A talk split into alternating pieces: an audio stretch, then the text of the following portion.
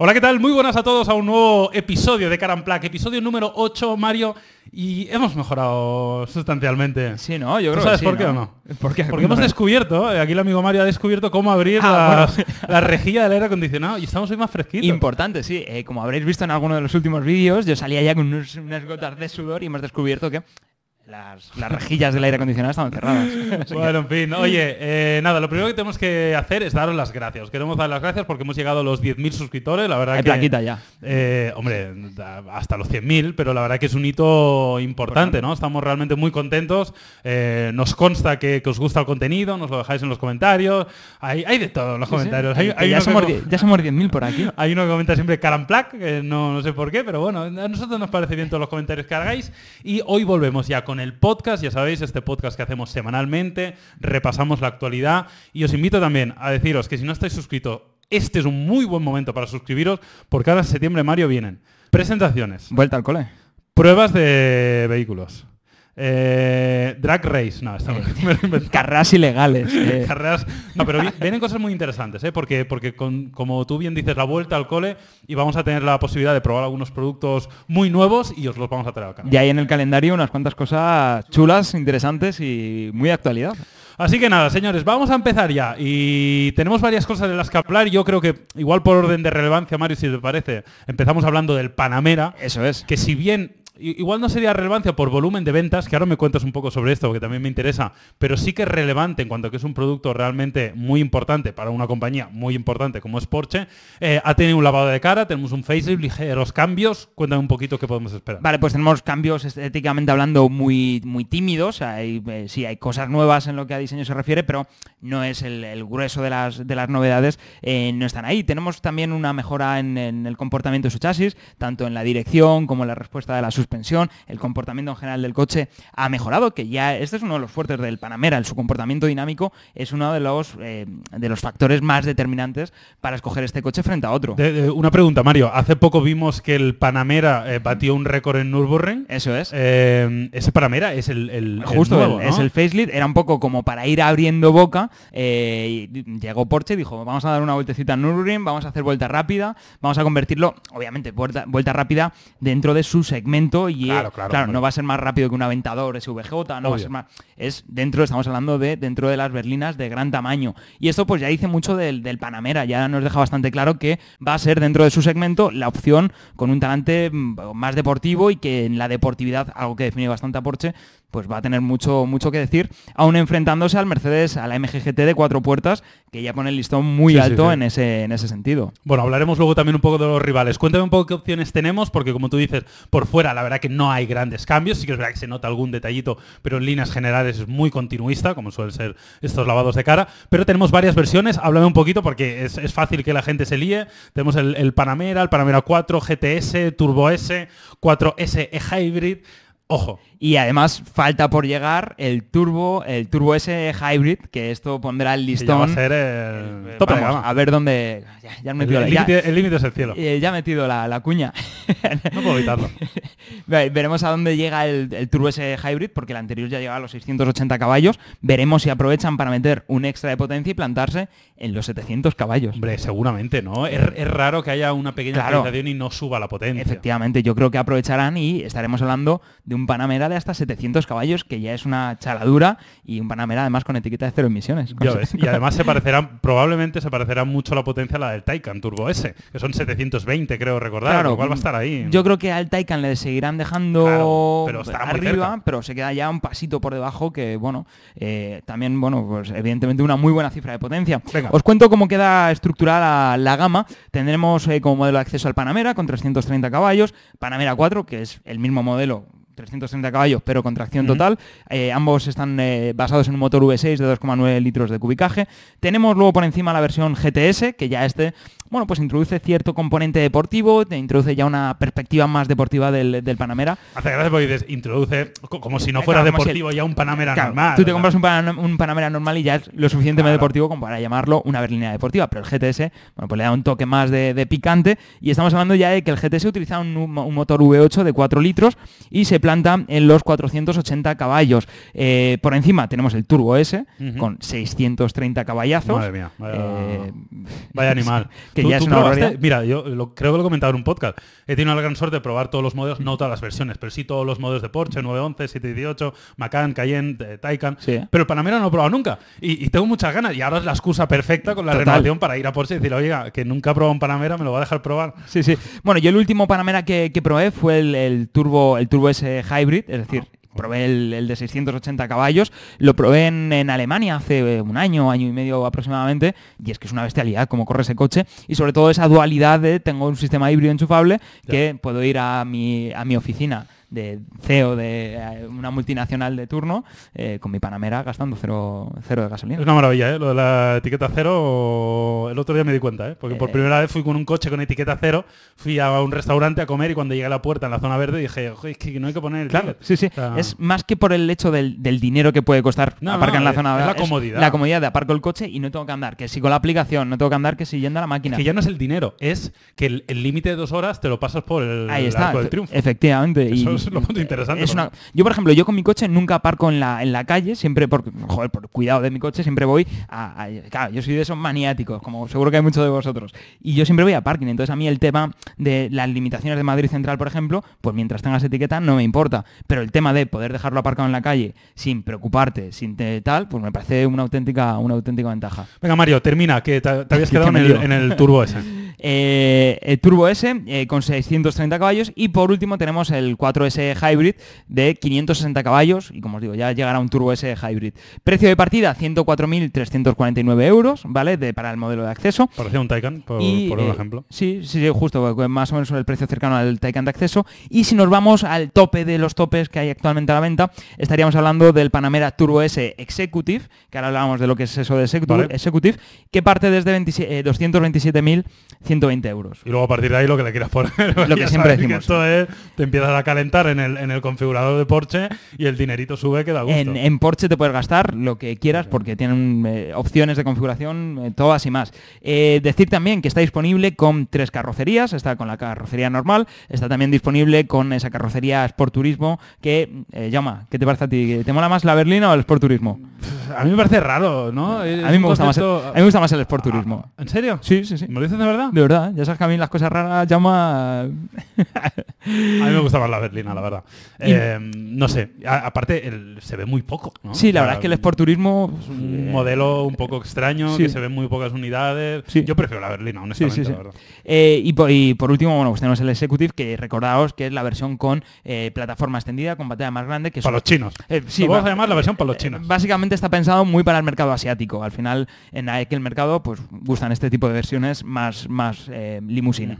Bueno, pues nada, pues este es el nuevo Porsche Panamera, un Porsche Panamera que es un es un coche razonablemente importante, es decir, Sí. obviamente está por debajo de los Cayenne y Macan, que son probablemente los, los más importantes. Creo que está por debajo también de ventas del 911. El 911 juraría que vende más que el Panamera. No recuerdo las cifras exactas de 2019, pero eh, no lo sé, no lo sé. ¿eh? Yo creo, creo haber leído, ¿eh? me suena porque esta semana leí por Twitter leyendo un artículo relacionado con esto que, que hablaba de que los supo obviamente eran los primeros, que luego 911 y luego Panamera, aun, aún muy por encima obviamente de los 718. Hay, hay- evidentemente hay que tener en cuenta que es un modelo muy importante en algunos mercados, mercado americano, mercado asiático, pero eh, bueno, pues evidentemente el Cayenne tiene aún una mayor cuota de mercado y tiene más, eh, más, más tirón que el Panamera. Eh, rápidamente, Mario, para ir cerrando ya el tema del Panamera, ¿qué rivales de peso tiene este Porsche Panamera? Hablabas del. Yo pongo del como, como principal rival al Mercedes, a la MGGT de cuatro puertas. Tiene el mismo enfoque, tiene un diseño pues también con mismo formato, niveles de potencia similares. Y ojo porque Mercedes va a lanzar una versión ahora aún más picante de la MGGT de cuatro puertas.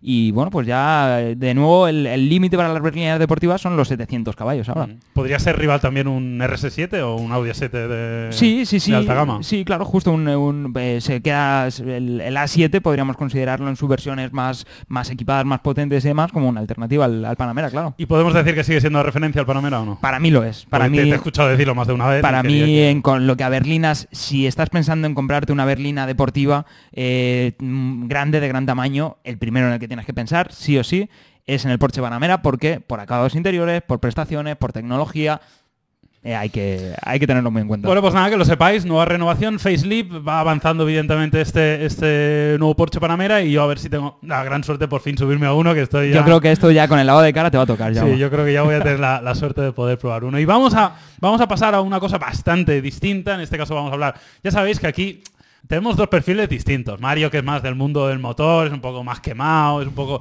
Además es un viejo joven, es un tío raro. O sea, eso hay que decirlo, es un poco raro. Sí, y luego estoy yo, que soy un poco más moderno, es, es otro rollo más, tecnológico. más, juvenil, más juvenil, porque yo, yo aunque tenga algunos añitos más que tú, Mario, parezco más joven. Eh, Yo bueno, pero estoy, estoy muy bien Ya sabes que la semana que viene voy a empezar el CrossFit y prepárate porque ya a ver quién va a parecer más joven de los dos a partir de ahora. Ya hablaremos del CrossFit en el siguiente, El cuando Mario venga capítulo. aquí sin poder moverse, ya hablaremos del CrossFit. Venga, vamos a hablar de coche eléctrico, vamos a hablar de un coche eléctrico que además tiene que ser importante, de una compañía muy mainstream como es Volkswagen. Vamos a hablar del ID4. Aquí ya habíamos hablado del Volkswagen ID3, Eso es. un modelo que, que también tiene que ser muy masivo y que además está llegando ya. Y el ID4 hemos visto esta semana algo de información y hemos visto un boceto también. Eso es, eh, Volkswagen, el, el lanzamiento del ID4 ya está, ya es inminente, ya va a ser en los próximos días, vamos a conocer ya todo sobre el Volkswagen ID4 y Hay- lo- pero hay fecha eh, concreta. pues fe- fecha exacta, porque si no falla hacer, la memoria, hacer un no. directo de esto, estaría guapo. ¿no? Pues estaría muy bien hacer una, una retransmisión en directo del, del lanzamiento, ya. Pues, tiene- tienes deberes, tienes deberes, Mario. Luego lo de- preparo. Luego hablo con la gente de Volkswagen. Sí, que- no, est- estaría guay ahora fuera coña. Sí, ¿eh? Sí, sí, prepararlo, estoy de acuerdo. Eh, deciros, bueno, pues que hemos visto ya unos bocetos que nos introducen este, este lanzamiento, unos bocetos en los que me decía Llama cuando se lo enseñaba antes, pero sí, esto, esto no, esto, pero esto es oficial, me decía, pero esto es una oficial, esto- servilleta así cutre. estos son unos bocetos en los que yo creo que ya podemos ver bastante, de forma bastante clara, cómo va a ser el Volkswagen ID4, eh, queda bastante claro que, bueno, pues va a seguir ese diseño, obviamente, que habíamos visto en el Volkswagen ID3, para llevarlo a un segmento de un sub, eh, bueno, pues lo que al final, lo que habíamos hablado ya con el Skoda Enyaq, lo que habíamos hablado con el Cupra Tabascan, Mm. pues esta es la versión de estos dos modelos de eh, Volkswagen. Sí, eh, cosas importantes. Vamos a hablar un poquito de las eh, opciones que tenemos, porque una de las cosas que sorprende, y lo hablábamos antes de fuera de cámara, que es que en general con muchos modelos eléctricos, no con todos, pero con muchos modelos eléctricos hay como un abanico muy grande, ¿no? De opciones que igual pueda turullar un poco al usuario. Sí, sí, yo creo que, fíjate, ya, ya pasaba en los últimos años, muchas marcas han tendido a eh, reducir su número de ofertas pensando también en la oferta comercial, en que el cliente llegara al concesionario y no se encontrara con 80 opciones. Por mucho que esto sea bueno para el cliente, es decir, porque tiene más donde, como el micro, tiene, tiene más donde elegir, pero eh, también le lías un poco. Y con el coche eléctrico, pues estamos viendo diferentes niveles de batería, diferentes niveles de potencia, diferentes configuraciones de tracción y, y, bueno, pues yo creo que es un poco lioso. Eh, os cuento cómo queda articulada la gama del ID4. Tenemos como versión de acceso, eh, bueno, eh, os cuento cómo creemos que va a ser, que claro, estaba dando ya por hecho. Claro, todavía no está al 100%. Todavía no está confirmada, pero sí es cierto que Skoda nos ha contado ya cómo va a ser la configuración del eh, de la gama del Skoda Enyaq, Ujú. que recordemos que el Skoda Enyaq se lanza ya y bueno, pues eso bueno, nos da evidentemente una, un- una información bastante precisa. Primos hermanos, vamos. van a ser misma plataforma y misma gama de motores. Estamos hablando de una versión de acceso de 150 caballos, que ya nos ofrecería una autonomía de 340 kilómetros eh, de autonomía. Eh, por encima tendríamos una versión de 177 ki- eh, caballos con Ujú. 390 kilómetros de autonomía. Por encima, 204 caballos y 500 kilómetros de autonomía. Esta sería la versión con un mayor rango de autonomía. El, Sería el long range de Tesla. eso es, sería el ID4 con mayor eh, autonomía.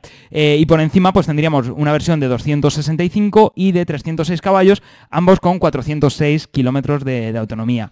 Eh, fíjate, hablábamos estos días del, mal. del Ford Mustang del Mach-E y... Dale con Maki. Yo le voy o a llamar Mache. Yo, yo le voy a llamar Maki, Mache, hombre. eh, ya verás como eh, Ford, eh, aquí en España, en, la tele, sale como Match eh, a mí me parece más lógico lo de Mach-E que Mach-E, ¿sabes? No decimos más Aparte Maki parece que te vayas a comer ¿Cómo- sushi. O sea, cómo- cómo ¿qué- pronuncias? ¿Qué te has pedido? ¿Un Maki? O sea, queda muy sí, raro, sí. Mario. ¿no? Yo creo que va a ser Ford Mustang Mache, como que cuando hicimos el vídeo lo llamamos creo Mache, y yo creo que la gente de Ford eh, va a seguir nuestros pasos y lo va a llamar Mache también.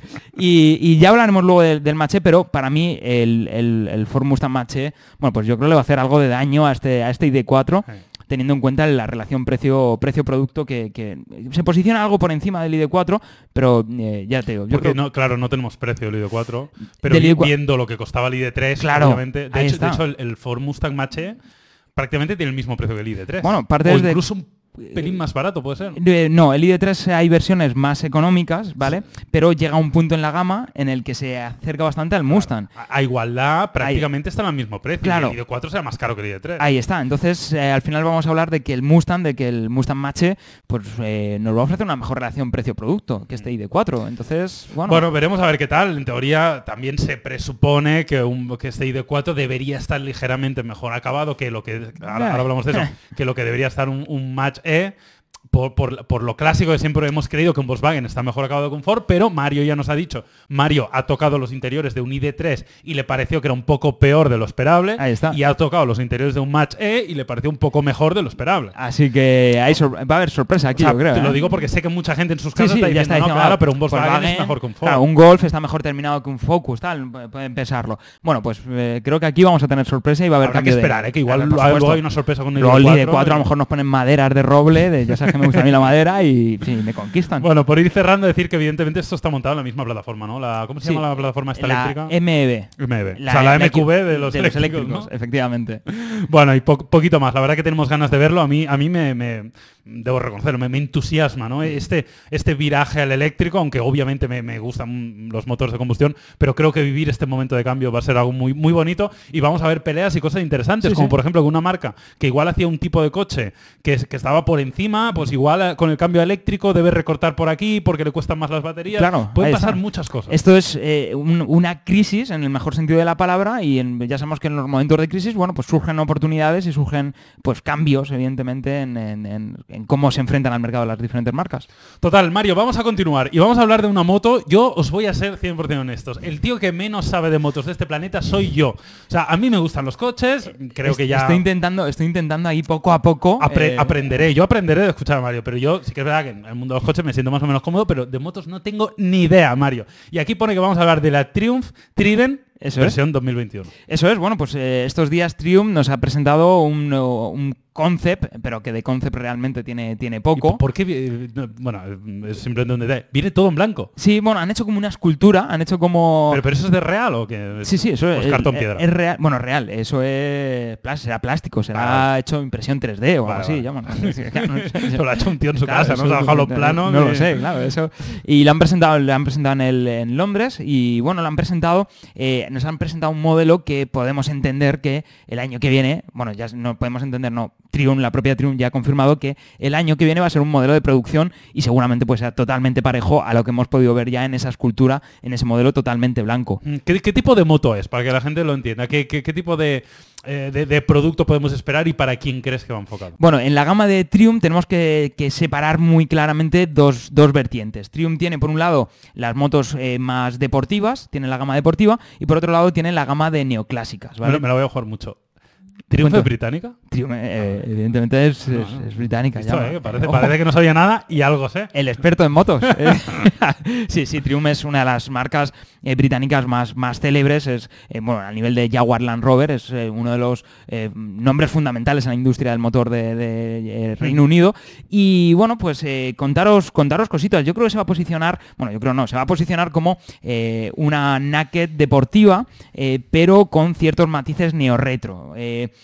no va a ser una Triumph, eh, una Speed triple, no va a ser eh, tan deportiva como esta, como esta gama, pero sí que nos va a ofrecer pues buenas prestaciones, pero con una estética con ciertos aires retro. Eh, La confío. verdad que la estética es muy particular, yo insisto. Sí. desde, desde mi desconocimiento me parece una estética particular cuanto menos. A mí me, me ha chocado un poco de, de inicio, ¿no? Porque como que no la terminas de, de conceptualizar mucho, ¿no? Ya que es lo que tú dices, tiene algunos elementos que recuerdan a un tipo de moto, luego otros a otro. Es extraño, yo no sé qué tal lo va a recibir el público eso, pero a mí la primera impresión me ha generado un pelín de rechazo. Bueno, no está tan polarizada como el resto de la gama, que evidentemente te vas a una Triumph Scrambler y la posicionas muy bien como la gama Neo Retro, te vas a una, a una Speed Triple y la posicionas muy bien como en la, en la gama de deportivas. Está muy claro. Está muy claro. Entonces, este modelo viene para servir de bisagra entre los dos mundos, para servir de modelo equilibrado entre las dos vertientes. Y eh, bueno, pues podemos suponer, todavía no tenemos datos sobre su potencia, pero imagino que además aprovecharán para ponerlo en 95 caballos que esto nos permite conducirlo con el carné A2, limitarla para conducirlo Ah, con el carné A2. Eh, Jaume, estaría bien que preparáramos una serie de vídeos de tú sacándote el carné A2. Está- se, me acaba, estaría- se me acaba de ocurrir Estaría cachondo. eh, contándole a la gente tu experiencia Yendo, a la autoescuela con la Claro. cámara Eh, y con tal, el- un blog que nos de- hagan descuento, ¿no? Hombre, evidentemente, autoescuelas del mundo. Jaume se quiere sacar el carné A2, imagínate. Bueno, en fin, sería, sería un poco drama. Em, de precio, comercialización y Nos han, nos han dicho que eh, va a tener un precio muy competitivo, que va a ser un precio bastante bastante bueno, así que, bueno, pues... eh, Estaría bueno que jamás que va a ser muy dejan- cara. va a ser no, no, que va a ser va muy a caro. ser- Esto no... Esto no, no lo compréis, que va a ser muy caro. Bueno, pues de momento ya nos han dicho eso, que ya es una Tú, buena tú señal. júgate, júgatela un poco. Yo creo, bueno, es, es difícil eh, decirlo.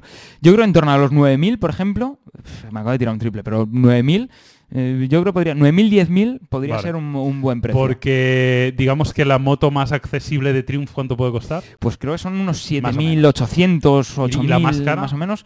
Pues la cara, la las más caras en torno a 20 y algo mil. Y te vas O sea, ya dentro de la gama se posiciona Claro. medio bajo. O Ahí sea está. que- Yo creo que eh, vamos a considerarlo uno de los modelos de, de acceso eh, a, la, a la marca, evidentemente. Claro, sí, sí.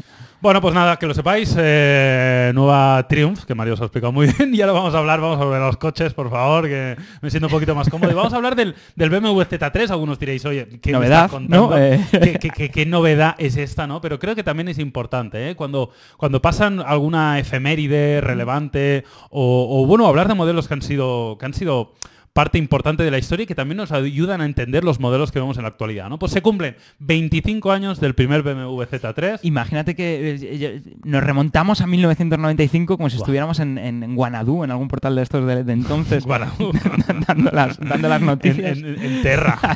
Los presentadores de Terra seríamos. Eh, bueno, pues sí, es, se cumple 25, 25 años del lanzamiento, 1995 ya, ¿eh? ¿Cuántos años tenías en 1995? Hombre, Cinco años. Cosecha del 90. Eh, se presentó en el, en el 95, BMW hizo una campaña de lanzamiento muy importante, además muy chula, poniéndolo como coche de James Bond. Fue el coche que Sí, condujo acuerdo, me Pierce, acuerdo, Pierce claro. Brosnan en Golden Age, eh, así que fue coche James Bond, que eso siempre le da cierto caché al, al coche de, de turno. Y bueno, pues fue un coche con bastante éxito desde el principio. De hecho, en 1996, con un año o con unos meses de vida, pues se había agotado a principios ya de año toda la producción asignada para ese año. No me extraña, ¿eh? porque la verdad que a mí yo recuerdo perfectamente ser un niño y ver el coche y, y me, me- me- me- fascinaba. O sea, es de esos coches Un niño que, que a los llama- niños... escucha, un niño llama- niño. Hombre, ¿en el, ¿en el qué año ha salido esto? 95. Tenía 10 años, tío. Ah, bueno, bueno, ¿Qué sí, quieres? sí, ¿Qué- entonces qué sí. Que nací en el 43, Vale. ¿eh? ¿Qué me estás contando? Vale, pues si entonces era un niño, llama. era, joder, era un, era un niño. Y, y me llama mucha atención los... eh, Una de las cosas que me fijo mucho es cuando tengo la oportunidad de conducir un coche llamativo, ¿qué coches se giran los niños? Sí, porque los niños no tienen filtro, porque los adultos a veces nos hacemos los duros o Sí, sí, miran de eh. refilón. Mira, o- ya está ahí el del Porsche, no le voy a mirar para que o, no se lo crea. o miras a alguien mata, no sé qué. Pero los niños son pura inocencia. Entonces, cuando algo les alucina, se giran y hacen caras y cosas, ¿no? Yo recuerdo Z3 que fue un coche que me, me alucinó. Luego, evidentemente, el, el simbolismo con la película, con James Bond, yo creo que totalmente. estuvo ahí, ahí muy bien hilado. Y, y la verdad que también es, es significativo y sintomático de, de lo que está pasando, ¿no? Que, que es un coche que, que probablemente si ahora se sacara al mercado, eh, no, no, no pasaría eso de que se... Claro. A, a día de hoy no, los no, Roadster están un poco... claro, no es, no es una la situación complicada. Bueno, en aquel entonces tenemos que tener en cuenta que venía eh, Mazda lo estaba petando con el Miata y yo creo que BMW dijo eh, es el momento de lanzar un roadster como el Miata pero con el enfoque premium Pero de que marca. antes yo recuerdo que, que- que tú veías ese tipo de coches Sí, como sí, sí. el coche aspiracional. Totalmente. A día de hoy el coche aspiracional es un clase G de Mercedes. Totalmente, O sea, sí, ¿qué- es un cambio. Sí, sí, es un cambio total y veíamos, pero no solo con roadster, pasaba, pues veías el Ford Pro E y hoy a día no. Claro, a el día de Pro hoy E, me acuerdo no, hay- no ves coupés de ese tipo. eh, el propio Ford Puma era un coupé pequeñito y ahora es un sub. Es un cambio total de, de la percepción Lo del- de los roadsters especialmente es para, Totalmente. es para, para Analizarlo. estudiarlo porque Sí, sí. realmente es una situación donde nos quedan muy poquitos. Mazda de hecho, MX-5. voy, voy a aprovechar para hacer un pequeño guiño que dentro de poco vais a ver un vídeo sobre el nuevo BMW Z4 que vamos Eso a tener es. la posibilidad de probarlo eh, y os vamos a hacer un vídeo porque aquí en el canal no teníais vídeo del Z4 y os lo vamos a hacer porque me parece interesante. Ya que hay tan poquitos roadsters, creo que es muy bueno hablar de ellos porque a mí particularmente me siguen flipando. Y además sucesor del, Z3 del que estamos del que estamos hablando hoy, así que va a ser va a estar chulo como homenaje a ese 25 aniversario del Z3. Oye Mario, has conducido tú un Z3 recientemente, ¿no? háblame de eso, háblame de eso. He, conducido el, Z3. Eh, el M, ¿no? Justo ayer estuve, sí, justo ayer estuve conduciendo el Z3M, que bueno, pues estamos hablando del tope de gama del Z3. Estamos hablando de que alcanzó los 321 eh, caballos, con un motor de 6 cilindros en línea, 3,2 litros de cubicaje, y, claro, lo ves ahora en perspectiva, y evidentemente pues hoy en día hay coches que corren mucho más, y las prestaciones se entregan de otra forma. Esto, a mí lo que me moló de conducir ayer y antes de ayer el, este Z3M es que estamos hablando de un 6 cilindros que te entrega de una forma contundente, pero no con la contundencia con la que se entregan hoy día las, potencias, pero muy lineal. Es una pasada lo lineal que entrega la potencia a este coche y lo divertido de conducir que es. La verdad es que es un coche de reacciones algo nerviosas y bueno. Oye, si tenemos a alguien en nuestro público que ahora mismo tiene en la mente, oye, me gustaría comprarme un Z3 de segunda mano y demás, ¿qué consejos le darías en cuanto a motorización, en cuanto a cosas que tiene que tener en cuenta también de posibles fallos? ¿Qué, debería fijarse? Vale, pues la verdad es que eh, aquí hay con el, con el Z3 hay un un, abanico muy amplio, porque es un coche que, como os decíamos antes, se vendió muy bien. entonces, es un roadster que puedes encontrarlo con precios bastante asequibles, relativamente asequibles. ¿A partir de cuánto sea? pues fíjate, yo creo que un 4 cilindros lo puedes tener en torno a 7.000 ah, euros, más o menos. ¿eh? Eh, yo creo que los 4 cilindros lo puedes tener por eso, por unos 7.000 euros ya puedes dar con una, buena unidad. Eh, voy a hacer un breve repaso a la gama para que la gente entienda por dónde puede buscar.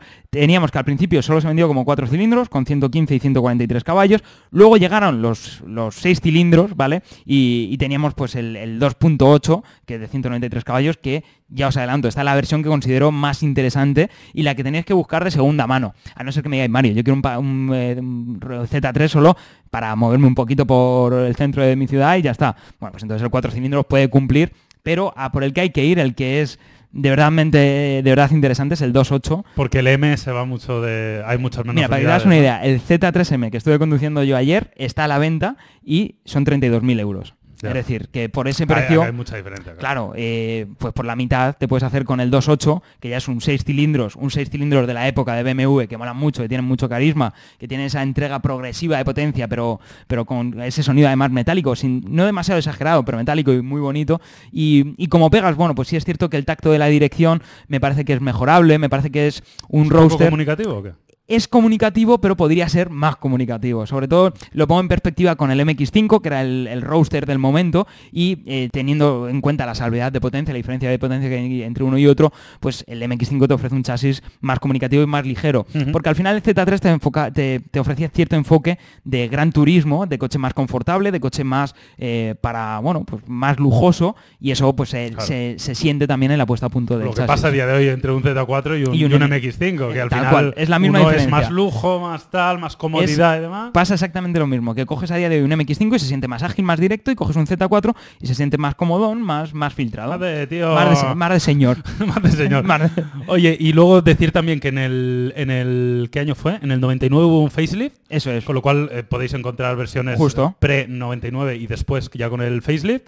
Y, que estuvo en producción hasta 2002, así que si dais con una de las últimas unidades, podéis tener un Z3 con etiqueta eh, ah, claro, con etiqueta B. Buen dato, no había pensado. Entonces, si vivís en Barcelona o si vivís en Madrid o en el futuro, bueno, próximamente, pues el resto de grandes ciudades van a tener también eh, restricciones, pues tenedlo en cuenta. Mejor si podéis iros a por un eh, Z3 del 2001 sí, hombre, claro. con etiqueta. Sí, sí, porque a día de hoy, pues bueno, es algo que, a ver, depende de dónde viváis. igual... Oye, yo vivo en mitad de Cáceres y, me, da igual la, claro, respeta Cáceres, ¿eh? por, supuesto, pero, me da igual las etiquetas. Claro tenerlo en cuenta también. Totalmente de acuerdo. Así que nada, que lo sepáis, 25 años, la verdad que un coche espectacular y que dentro de poco probaremos el, Z4. El sucesor espiritual. Venga, vamos a hablar del Match E, del Ford Mustang Match E. ¿Match E o Maki? Match E. Yo voy a decir Match E y tú Maki, ¿vale? Venga. Eh, lo primero que os voy a decir es que tenemos un vídeo que ha hecho Mario y lo vamos a dejar aquí tarjetita, o ahí, nunca me acuerdo. Uno de los dos lados va a ser la tarjetita. Y lo segundo que quiero decir es que Mario, ahora sí, ha estado dentro del coche, lo ha tocado, lo ha visto, lo ha olido. Eso es. No sé si, si el, el sabor ahí ya no ha llegado.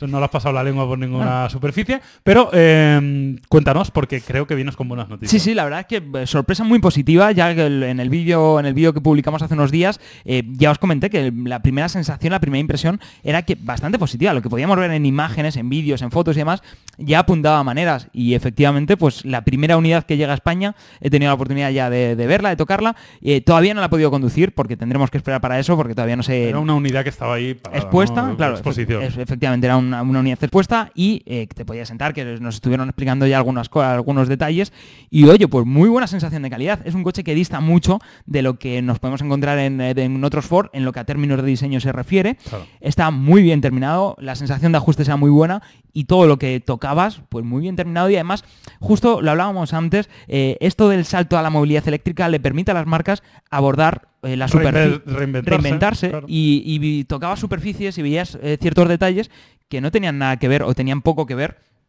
con lo que nos podemos encontrar en otros coches del, del mercado. Así Cu- que- cu- Cuéntame cosas, ¿cómo se siente estar dentro? Es decir, porque al final recordemos que tiene este formato sub, entre comillas, sí, sub, Sí. eh, se siente espacioso, cómo están las plazas traseras, Eh, a qué otro coche te recuerda para que la gente se pueda hacer una idea Vale. a nivel de espacio, de, de comodidad. Vale, eh, se posiciona pues un peldaño por encima de lo que podemos encontrarnos en subcompactos como el Ford Kuga, como el Seat Ateca, como está un peldaño por encima. Eh, la sensación del habitáculo me recordaba un poco a, a Tesla en el sentido de Model 3 más o menos. como un Model 3 pero mejor terminado, ¿vale? Me dio una sensación de Sí, pero calidad. de, de espacio me refiero, espacio para las piernas, altura y Despacio tal. a las parecido tie- al Model 3. eh, tengo ahora menos fre- fresco el Tesla Model 3, pero me parece que es algo más, más grande en lo que habitabilidad para las piernas traseras, eh, para las plazas traseras se refiere. Es un coche en el que mm, pueden viajar adultos sin ningún tipo de problemas. Es un coche que me pareció espacioso y me pareció, bueno, pues con eh, de nuevo una buena relación precio, tamaño y habitabilidad. Eh, la verdad que muy bien. La verdad es un coche que me está gustando mucho. Oye, coche- eh, que igual es un poco tonta. ¿Tenemos solo un maletero? Tenemos dos maleteros. Tenemos dos maleteros, Claro, ¿no? eh, Tenemos uno... Eh, Jaume, ¿no te has visto el, el vídeo anterior? El Eh, vídeo que publiqué del...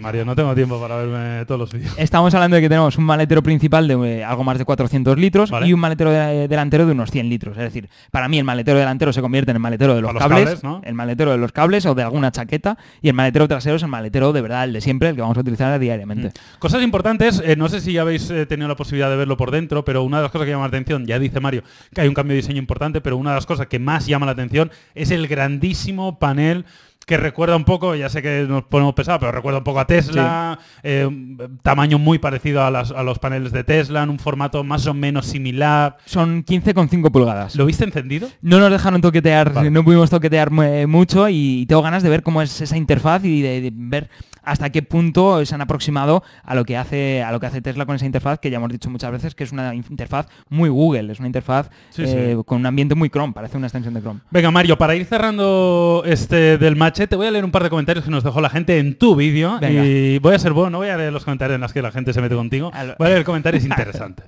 Venga, va. eh, el amigo Fernando Lorenzo nos dice, yo pienso que se han cargado la esencia y lo que realmente es el Mustang. Me sigo quedando con el mío o con el modelo que tuve anteriormente, modelo 2005-2002. ¿Qué piensas tú sobre eso? Bueno, yo ya lo dije en, el vídeo, entiendo la polémica, entiendo la crítica y entiendo que haya gente que se tire de los pelos diciendo que cómo puede ser esto un Mustang si estamos hablando de ya no solo un sub, sino también un sub eléctrico. Y ahí que también entiendo la posición de Ford de estamos lanzando un modelo muy importante para nosotros porque es el antes, podemos considerarlo un antes y un después en la marca, podemos eh, considerarlo el salto a la electrificación, a ese proceso en el que estamos inmersos hoy día y es un modelo tan, lo suficientemente importante como para poder apellidarse Mustang. Yo lo considero que está justificada la decisión. ¿A ti Lo qué que te la parece? gente, bueno, a mí lo que me parece es que se llama Mustang, pero no- la comparación directa es, es- eh, no tiene sentido. O sea, eh, eh, evidentemente Mustang es, es un, eh, es un intangible que tiene Ford como, como, como algo suyo y que lo puede utilizar como le convenga, pero intentar compararlos no, no, no tiene mucho no. sentido. Entiendo que la gente lo haga, ¿no? Y porque evidentemente si ellos le han puesto este nombre, la gente le viene a la cabeza al modelo anterior, pero, pero no, no, no, no tiene nada que ver. O sea, No, no te- evidentemente no tiene nada que ver. Mucha gente me preguntaba, me preguntaba estos días que si eh, Ford iba a hacer con Mustang una marca independiente, si iba a convertir en una marca independiente. Al y bueno, estilo Cupra, ¿no? al estilo Cu- al estilo Cupra, al estilo Abarth, al estilo, bueno, pues podría tener cierto sentido, pero a priori Ford no va a hacer, no va a hacer esto. Es decir, no vamos a encontrarnos de repente un Ford Mustang eh, compacto o un Ford Mustang eh, sub del segmento B. No, de momento sabemos que está este Maki y no sabemos si va a haber más. Venga, siguiente pregunta. Edgar Chaparro nos dice, aunque por el precio, aunque por el espacio del baúl, sería más parecido al Volvo XT40 Recharge. Para ese tamaño de baúl no me convence, aunque otro competidor serio que va a tener Europa va a ser el Nissan Arilla.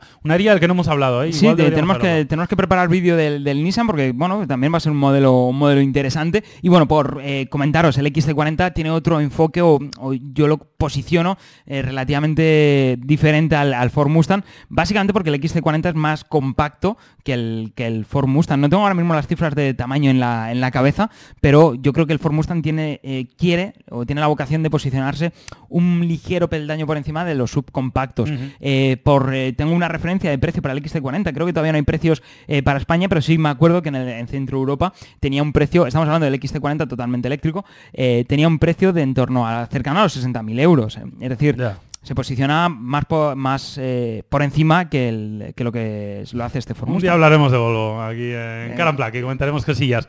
Eh, ya está poco más, simplemente los precios los vamos a recordar, si os parece bien, porque creo que es importante. Eh, la versión, digamos, más base parte de los 48.473 euros. Eso es. Ayudas aparte. ayudas al, margen, sí. Y si nos vamos a la versión Bueno, ayudas al margen, no hay que tener en cuenta que las ayudas Ah. Eh, son para coches más económicos. Entonces, en este caso no tiene En este caso, eh, que yo creo, yo creo que hay que ver si con el IVA, eh, depende de cómo se tenga en consideración el IVA, a lo mejor esta versión de acceso puede entrar en esa ayuda. Eh, hay, que, hay que verlo y si, lo, y si se puede hacer, es interesante hacer un, vídeo porque se posicionaría aún mejor en el mercado. Vale. Y si nos vamos a la versión más top, la de la, digamos la de 540 kilómetros de autonomía, 337 caballos, el precio son 64.903. Es decir, que entre 48 y 64.000 euros aproximadamente tenemos la gama del Ford Mustang Mach-E y a mí, insisto, ya sé que hay comentarios, ya sé que es mucho dinero, nadie lo va a dudar, es mucho dinero y cuesta mucho ganarlo, pero viendo lo que ofrece a día de hoy el mercado de 100% eléctricos, viendo lo que nos ha dicho Mario de los acabados, viendo el cambio de diseño. Las cifras. Viendo las cifras.